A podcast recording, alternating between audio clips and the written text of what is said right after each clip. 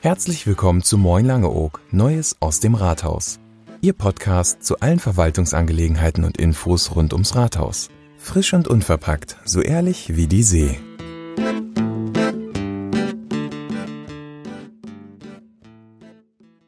Liebe Langeogerinnen und Langeoger, heute ist der zweite Advent und der dritte Podcast kommt raus.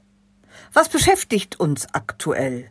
Nun, neben dem Lockdown bleibt weiterhin die Zukunft des Kurviertels das Hauptthema in der Verwaltung und auf der Insel. Zum Lockdown. Wie alle anderen auch müssen wir uns an die Pandemieverordnung halten. Nachzuvollziehen sind einige Maßnahmen aber definitiv nicht.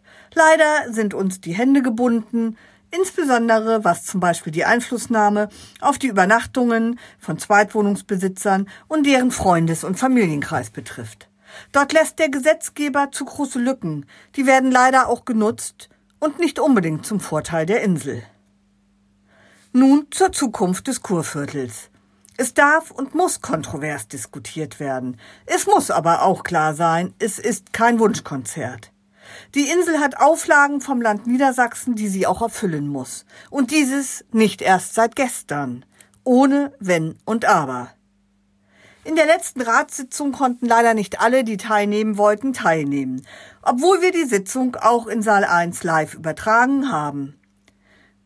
Daher stelle ich Ihnen kompakt die wesentlichen Inhalte vor, die Sie in der Ratssitzung vielleicht versäumt haben.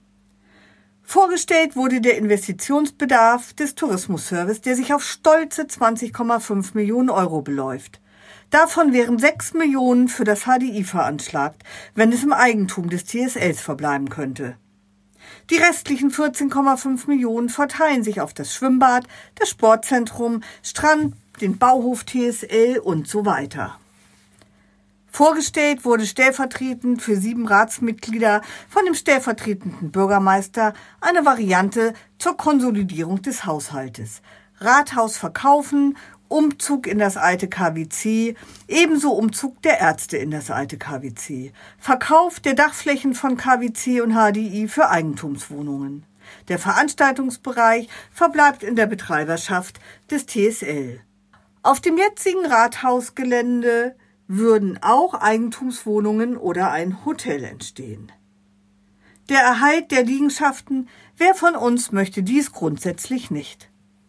Leider ist die vorgestellte Variante aufgrund der geltenden Rechtsprechung nicht möglich. Die genannten Verkaufserlöse sind nicht realisierbar. Ein Umzug des Rathauses in das KWC würde laut Gutachten ca. 7,2 Millionen Euro kosten und wird von den Gutachtern selber als die teuerste Lösung geachtet. Unangenehme Wahrheiten, aber wir können keine Expertengutachten ignorieren. Vorgestellt wurden auch anhand von Zahlen weitere Varianten. Diese enthalten auch zum Teil den Verkauf der Dachflächen von KWC und HDI.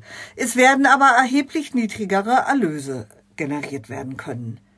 Auch das Modell, für das sich der Rat im Jahr 2018 entschieden hat, wurde etwas abgewandelt vorgestellt.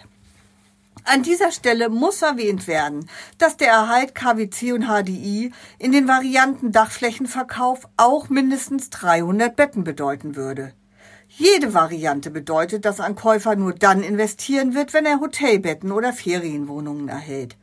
Das muss klar und deutlich benannt werden. Alles andere ist Augenwischerei.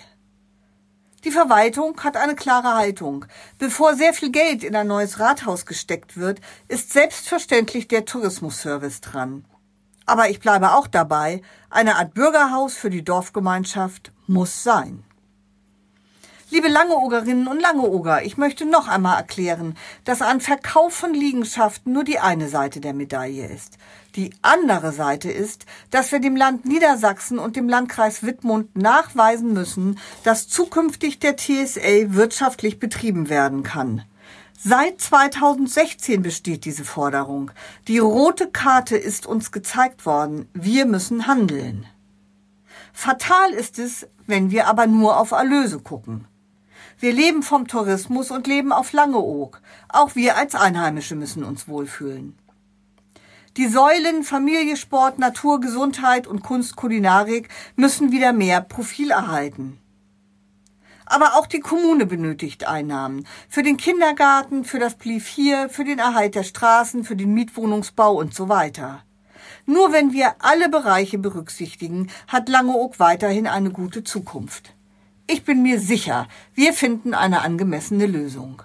Rat und Verwaltung werden weiter in öffentlichen Sitzungen diskutieren und Ihre Fragen beantworten. Lassen Sie uns gemeinsam in die richtige Richtung blicken.